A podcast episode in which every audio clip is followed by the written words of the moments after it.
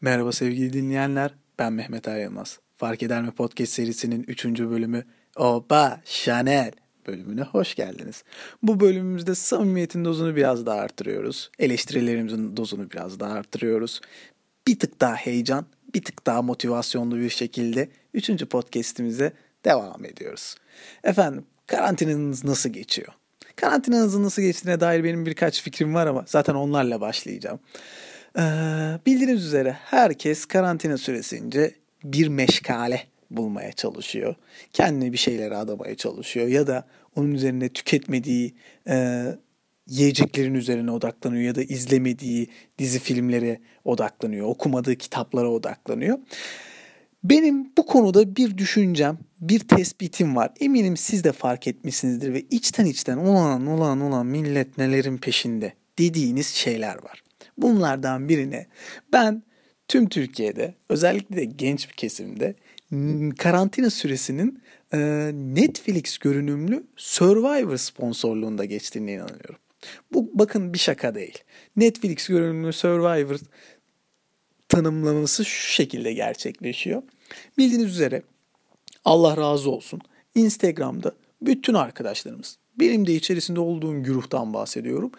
Netflix'te izlediği dizi ve filmlerin e, paylaşımlarını storylerinde gerçekleştiriyorlar. Bakın ben bu filmi izledim. Bakın ben bu filmi de izledim. Bu diziye de bakın. Buna da bakın. Bakın bakın karantinanızda boş boş geziniyorsunuz. Bunlara da bakın. Bunları da izleyin. Tüketin. Ben tükettim. Siz de tüketeceksiniz kardeşim.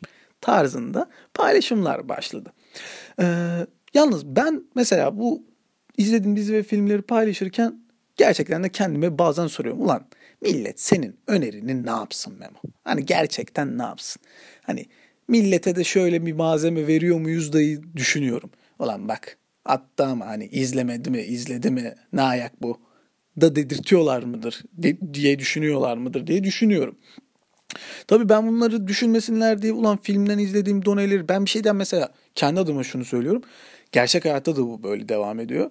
Ee, ben bir şeyden etkilendiysem o etkilendiğim şeyi gerçekten paylaşımla yapıyorum yani. Hem sosyal çevremde, günlük hayatımda ya buna ben okeyim, acayip yükseldim. Hani stay high durumundaysam abi direkt hemen düşüncemi belli ediyorum. Bu dizi film izlerken de oluyor ve Netflix ile Instagram böyle bir şey yapmışsa abi paylaşırım diyorum. Ama sonrasında da diyorum ki ulan millet bizi şovmene dönüştürecek ha. Hani ulan işinde ekmeğinde memaya bak 60 ve 60 paylaşımını pusuda bekliyor gibi düşünüyorlar mı diye kafayı yoruyordum. Ama abi millet gerçekten bunu yapıyor. Hani birileri bir şeyler düşünsün diye bunu yapıyor. Bu nasıl oluyor biliyor musunuz? Adam açıyor abi Netflix'ten tak buluyor bir şeyleri.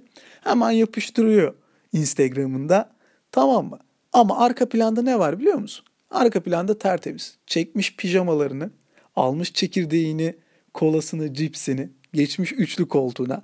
Açıyor abi zapping, direkt Survivor. Orada koşuşlar, orada aksiyon, orada atraksiyon ama nasıl böyle anıra anıra, güle güle, heyecanlana heyecanlana Survivor izliyor. Peki sen e, sanal alemde ne görüyorsun? Sanal alem ne ya? 2000'lerin interneti mi? Ne bu ya? Grafiği mi çıkacak şimdi? Allah'ım. Dijital ortamda bak konu nasıl değişti. Dijital ortamda sen hemen sosyal medya platformu Instagram'da ova görüyorsun. Ne Mehmet Er Yılmaz ne izliyor? The Platform. Ulan yazmış da oraya bir şeyler falan filan böyle emojiyi de koymuş. O tamam diyorsun. Ama arka planda ne var? Mehmet Tertemiz Survivor izliyor abi. Tertemiz Survivor izliyor. Öyle anıra anıra izliyor yani. Ama gerçek, gerçek bu değil. Burada neye çıkıyoruz? Dijital ortam bize bazı kimlikleri kazandırtabiliyor. Ya da biz dijitalde gerçekten büyük sahtekarlıklara girişiyoruz.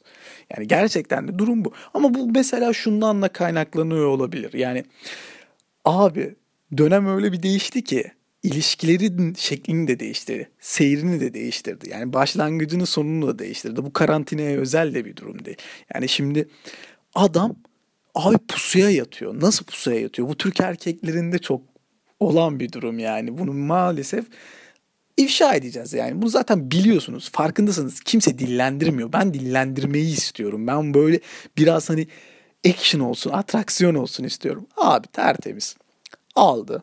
Tamam mı? Filmi buldu. Yapıştır diye bu. Bunun Survivor falan yok yani. Attı yapıştırdı. Pusuya yatıyor. Pusuya yattıktan sonrası ne biliyor musunuz? Yani yeter artık Instagram'da biliyorsunuz ki kızlara habire alev atıyoruz. Alev atıyoruz, alev atıyoruz. Alevlendi yani ortalık yangın yeri.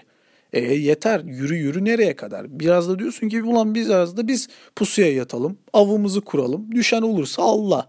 Düşen olursa diye sinema eleştirmeni olan arkadaşlarım var. Buna ben de dahil. Ya yoksa ben ne bileyim anasını satayım. Kan Film Festivali'ndeki eleştirmenlerden miyim? Yok. Ama ne yaptım? Filmi atıyorum. Abi attıktan sonra tertemiz bir şekilde. Gidiyorsun ekşi sözlükten bakıyorsun oradan bakıyorsun. Bak izlemene gerek yok. Ben sana tüyolarını veriyorum. Gerçek erkek duygusunu yaptığı pusuyu, kurduğu pusuyu ben sana anlatıyorum.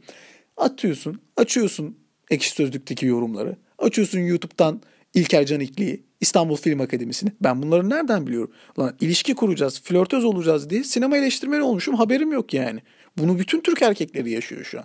Yani geç Netflix and chill. Netflix and chill Amerika'da abi. Burası Amerika değil ki. Yani senin amacın o. Belki düşüncelerin o. Belki ulan hani olur ya. Hani ekmek düşer bize de be. Pusudayız ama hadi bakalım diyorsun ama yok durum bu. E bunun için de sinema eleştirmeni olduk. Yani ilişki kuracağız diye bu hale geldik. İyi kültürleniyoruz, bilgileniyoruz diye de bakabilirsin. Ama gerçekten burada da bir sahtekarlık dönüyor. Bakın ben gerçekten yine söylüyorum. Ben filmleri izliyorum arkadaşlar. O Netflix'e attığım filmi izliyorumdur. Ama bu durumlarda var. Ha, yaptığımız numerolar da var. Ama yapacak bir şey yok yani. Buna e, şey olun yani ayıkın. Ayık olun bu duruma. Durum bu şekilde. Yani karantina süresinde de bu hat safhaya çıkmış bir durumda. Benim bu eski Türkçeyi kullanma alışkanlığıma bir an önce bırakmam lazım ya. Neyse kamu spotumuzu da geçtikten sonra tabii buradaki noktayı kaçırmamanız gerekiyor. Yani okey onları öyle paylaşıyorsunuz falan küçük küçük böyle sahtekarlıklar falan ama peki çevremizdeki sahtekarlıklara ne yapacağız biz? Yani değil mi? Aa, iş ortamında, sosyal çevrende sahtekarlıklar dizginlenemiyor. Hem de nasıl dizginlenemiyor. Ben niye bunu söylemeye çalışıyorum ya? Yani böyle böyle değil. Herkeste bir numara, herkeste bir e, foya durumu var. Nasıl? Ya benim hazmedemediğim bir durum var. Gerçekten hazmedemediğim bir durum var. Hani olmadığın gibi bir kişiliği gerçekten gösterme çabası. Hani bilgisizliğini, cahilliğini kapatmak adına bilgili ve cahil şey e, muazzam e, üstatmış gibi kendini gösterme çabaları beni gerçekten böyle sinir eden. Hani ulan cımbızla böyle dalasım var ya. Hani cımbızla acıyı böyle yavaş yavaş tane tane çektirmek gibi böyle kaş almadaki olan o durum gibi yani. Onu yaşattırmak istiyorum karşımdakilere. Bu ne biliyor musunuz? Bu Dunning Kruger dedikleri bir şeydir. İnşallah yanlış söylemiyorum. Yani cahil cesaretine sahip olan arkadaşlarınız var ya da çalışma arkadaşlarınız var. Yani hiçbir şey bilmiyor abi. Yani bilmediğini biliyorsunuz ama bunu öyle bir kapatmaya çalışıyor ki buna daha da sinir oluyorsunuz. Bu da ayrı bir durumu ortaya çıkarıyor. Yani bir de size böyle üstten bakmaya çalışmaları ne bileyim onun dışında kendinden üstündekilere böyle hani her türlü hürmeti saygıyı gösterip alt pozisyondakilere ya da kendinden altında gördüğü arkadaşlarına böyle hani aşağılıkmış gibi davranmaları beni çıldırtıyor. Abi sen hiçbir şey bilmiyorsun. Mesela çalışma hayatıyla ilgili ben bir şey yaşadığım ki bunları anlatıyorum.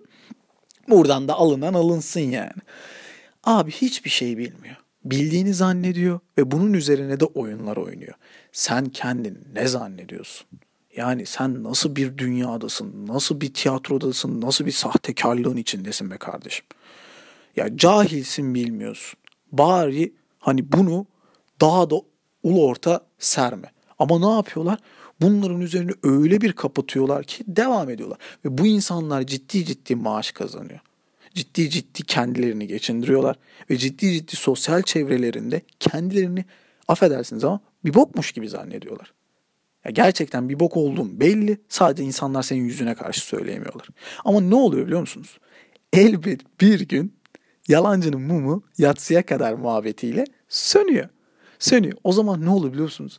Onun mutluluğu uf, muazzam muazzam var ya geç köşene al çayını kahveni oh misler gibi. Hadi abicim hadi abicim diyorsun.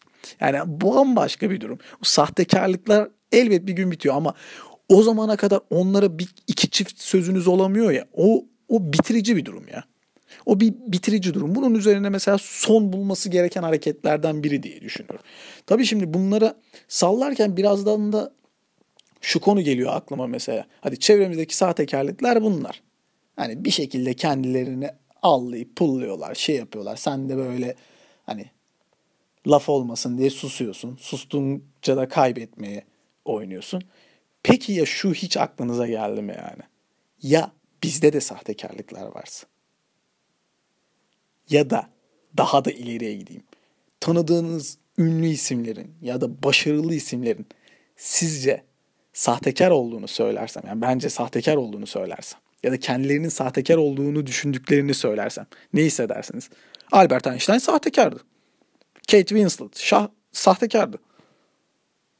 Bir durar, duraksarsınız değil mi öyle bir? Ben de söylerken ulan, ulan emin misin Memo diye düşünüyorum. Yok gerçekten de sahtekarlardı. Hatta bu bir sendrom. Bu bir psikolojik bir durum.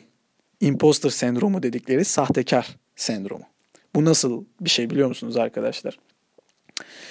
Kişinin kendi kazandığı, hak ettiği, başardığı şeyleri içselleştirememe durumu.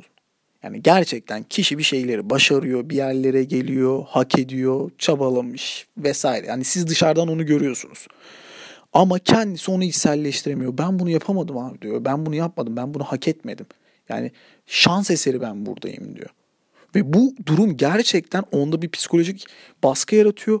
Ve bu psikolojik baskı da iki uçlu bir şekilde sonuçlanıyor. Nasıl sonuçlanıyor? Mesela e, bu kendimde de bazen yaşadığım bir durum.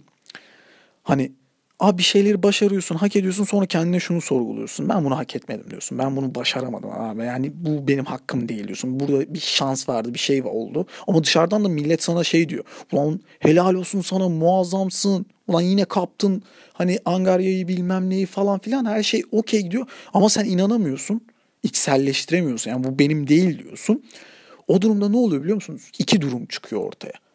Bir abi bu gerçekleşsin, gerçekten olsun diye daha çok çalışıyorsunuz. Daha çok çalışıyorsunuz böyle hani bunun zamanı, mekanı fark etmiyor. Daha da başarılı yerlere geliyorsunuz. Bu güzel tarafı. İkinci kötü tarafı ise bu durumdan kurtulamadığınız için dibe çöküyorsunuz. Zaten gördüğünüz ünlü isimler ya da o ünlü isimlerin sonradan düşüşlerinin tamamında bu imposter sendromu var. Yani sahtekar sendromu. Ve bu insanlar ne düşünüyor biliyor musunuz? Yani kendinizde de varsa bunu kesinlikle anlayacaksınız. Bir maske taktığımızı düşünüyoruz. O maskelerin bir gün düşeceğini de inanıyoruz. O maskeler düştüğünde ne bok yiyeceğiz diye de kendimize dert ediniyoruz. Ve o maske düşmesin diye de daha çok çalışıyoruz. Böyle bir sendrom da var. Ve ben herkeste biraz olsun impostor sendromunun olduğunu düşünüyorum. Herkesin biraz sahtekar olduğunu düşünüyorum. Ama o cahil sahtekarlardan da olmadığımıza inanıyorum. Varsa da yüzüne yüzüne söyleyin. Kendinize de varsa böyle bir durum bununla başa çıkmayı öğrenmeniz gerekiyor. Yani bu da başarıya götürecek bir sizi stres, motivasyon da yaratırken başarısızlığınızın ya da bunu hiçbir zaman hak etmediğinizin psikolojisinin altında da ezilmeyi durumunu yaşatabiliyor. Ve ben buna şöyle de bir şey ekleyebilirim mesela. Kadınlarda bu durum daha da fazla. Neden kadınlarda daha fazla? Erkeklerle kadınlar arasındaki ince bir fark var. Ben bunu çok fark ediyorum. Ee, erkek başarıyı tattığında ya da bir şey olduğunda bunu içselleştirmesi daha da kolay. Yani ulan yaptık ettik. Yani bizim sayemizde görüyor musun acaba? Diyebiliyor. Başarısızlığında da abicim Ahmet yapamadı, Mehmet yapamadı. Ulan şunun hatasıydı. Hep ben miyim? Diyebiliyor. Erkekte bu dümen var. Ama kadınlarda bu yok. Kadın mesela iş dünyasında hani erkek egemenliğinde bir iş dünyası var ve orada bir şeyler başardığında ya da başaramadığında başarı ve başarısızlıkların çarpıştırması kadınlarda daha çok. Başaramadım bunu ben başaramadım diyor. İçselleştiriyor başarısızlığını. Ama başarılarını da içselleştirememe durumu çarpışmayı yaratıyor. Ve burada ne oluyor? Impostor sendromu daha da. Yani iki zıt kutup birbiriyle çarpışıyor ve daha da kötü oluyor. Kadınlarda bu durumun daha fazla olduğuna inanıyorum. Bu da kadın erkek işte cinsiyet farklılığı, düşünce farklılığı kadın sonuçta erkeğin bir üst numarası yani tartışmaya gerek yok. Bundan dolayı böyle bir şey olabiliyor.